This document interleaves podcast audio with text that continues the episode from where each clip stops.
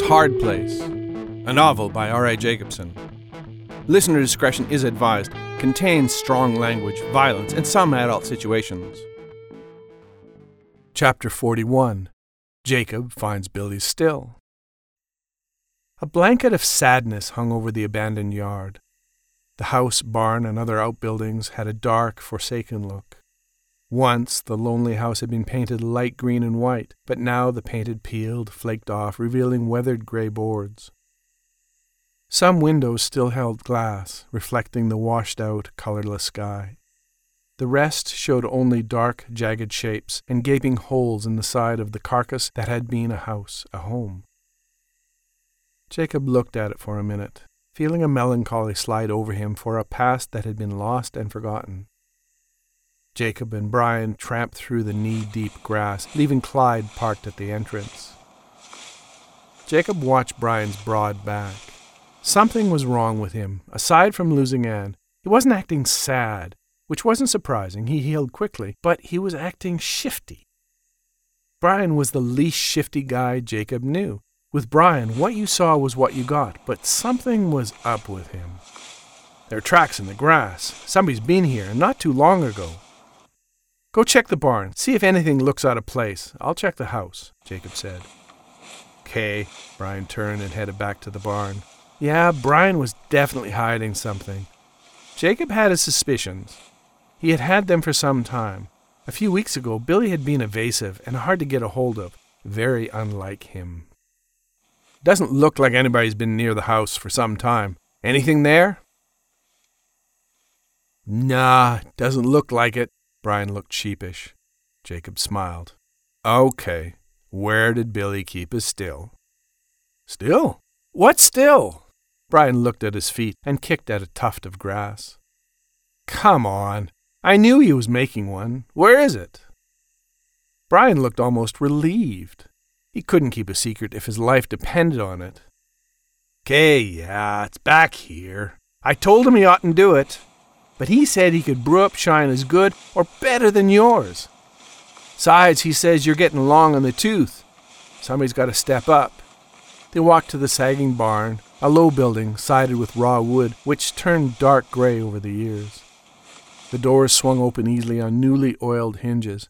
Inside stood a large copper still, glinting warmly in the gloom. It was a work of true craftsmanship. I knew he was up to something. Long in the tooth. I ain't that old. Well, fuck me. That's one impressive still. Who built it for him? Dunno. Think he did it himself. Well, then I'm doubly impressed. He worked a while as a welder at the mill. He knew what he was doing. Did he run a batch? Was he going to use sugar? Don't think so. He was looking to put you out of business. Who knows what he's going to add to the mash? That's a fine still. Somebody's coming. Clyde's voice sounded stressed in Jacob's head. We better go greet our guests. Guests? Yeah, Clyde says we got company. Oh, yeah, I keep forgetting you and Clyde talk. Who is it? Clyde, who's coming? Jacob asked. Look like suits, but they look different. Different? Yeah, brighter somehow. Don't know. It's weird, kinda. Okay, we're coming out. Leaving the barn, they pulled the door shut after themselves and walked across the grass strewn yard. Just as they stepped up beside Clyde, a 1936 Ford coupe turned into the yard. Jacob smiled. He had loved this car ever since his uncle had one when he was just a teenager. The black car rolled to a stop, its suicide doors opened, and two men stepped out on long, thin legs. Both were freakishly tall, dressed in black suits with crisp white shirts and western ties, bringing to mind spiders leaving their lair. They were smiling big, toothy smiles under their broad brimmed black fedoras. Gentlemen, tis a fine afternoon, Mr. June said, his pale hands at his sides. A fine afternoon. Mr. September agreed as he walked around the front of the 36 with a smooth, unsettling gait. My name is Mr. June, and this is Mr. September. Yeah, right. It sounds like real names. Brian stepped forward protectively. Would you be Jacob? Mr. June said, ignoring Brian. According to our records, you were contracted in June of 1977, Mr. September continued. What do you want from him? Brian menaced, fists balled. Jacob placed his hand on Brian's arm and stepped past. Ah, Jacob, it's so nice to make your acquaintance, Mr. June beamed. There seems to be an abnormality to your contract. A what? An abnormality? What the hell is that? Well, it seems it doesn't really exist, Mr. September said. Well, that's bullshit. How can it not exist? Fuck, ask Clyde. He knows, he's part of it. They can't hear me. If the judge sent me, they should be able to. There was a nervous edge to Clyde's voice. Can you hear Clyde? Jacob asked. Clyde? Mr. June turned to Mr. September, who opened a large leather bound book and ran his fingers down the list.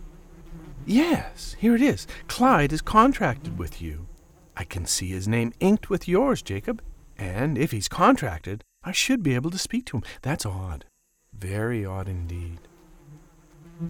What's all this about? What's the judge up to? Why did he kill my Anne? Brian leaned in, face to face with Mr. June. Anne? She's not contracted. Mr. June smiled up at the giant, unperturbed. Yes, Brian, here's your contract, but it's odd as well. And no, Anne is not contracted. Oh, sorry, was not contracted. Mr. September's long, slender fingers pointed at an entry in his book. Was? Yeah, was. She's gone. And why did the judge do that? What the fuck is he up to? Why did he kill my Anne?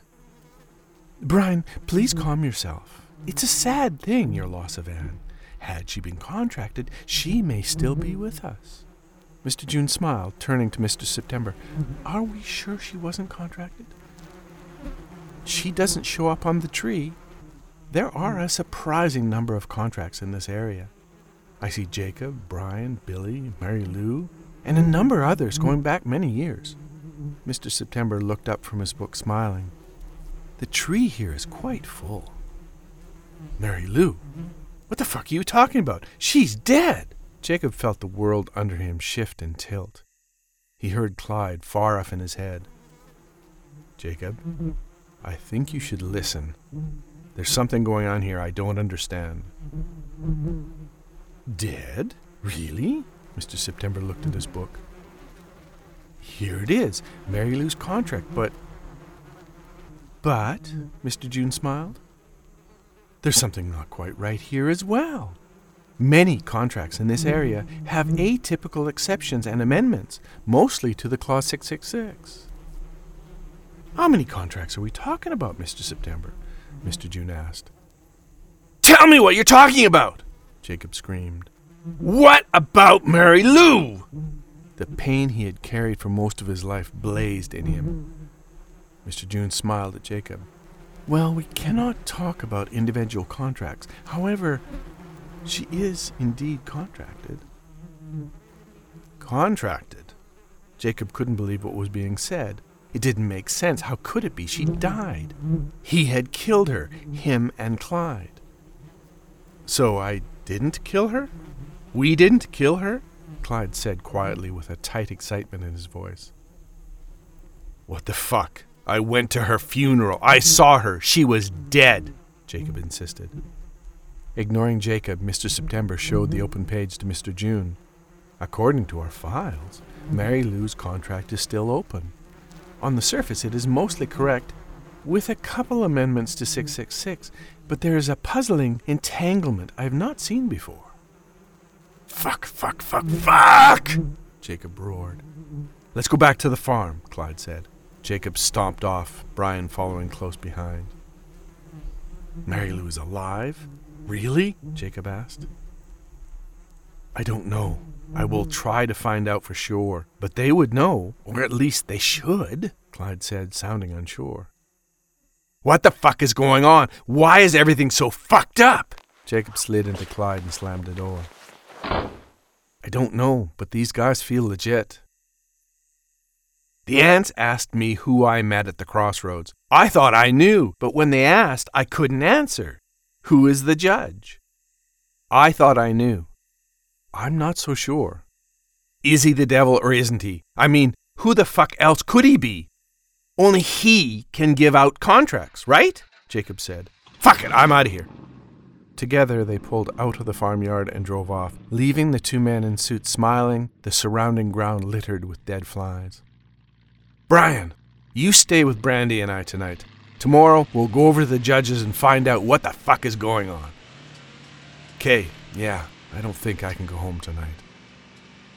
There's something so off about this. Those guys were definitely suits, but I've never seen suits that bright before, Clyde said. What's the deal with all the flies? They were dropping like, well, flies, Jacob asked. Yeah, how come there's so many fucking flies? It's fucking creepy, Brian said. Suits don't wear a skin to be here, I mean, on this plane. They suck the life force out of anything close to them. And they need a physical body, so they build one out of flies. Flies. Well, that's just fucked up, Brian said. How about we stop off at Old Scratch for a pint? Maybe Brandy will have something to tell us. Clyde's engine growled as Jacob pushed hard on the accelerator. Tune in next Tuesday for Chapter 42 Awkward Silence. Stories from a Hard Place is a narrative podcast. Every Tuesday and Thursday, R.A. Jacobson presents another chapter from Hard Place, read by the author. Opening music by Noah Zachrin. Production copyright by R.A. Jacobson 2022. If you'd like to support Stories from a Hard Place, please go to patreon.com forward slash hardplace. If you would like a book version, either ebook or print, you can find it anywhere books are sold including your local library. You can find links to all these and much more at Dead Cat Studio. That's deadcatstud.io. Thanks for listening. Keep the shining side up.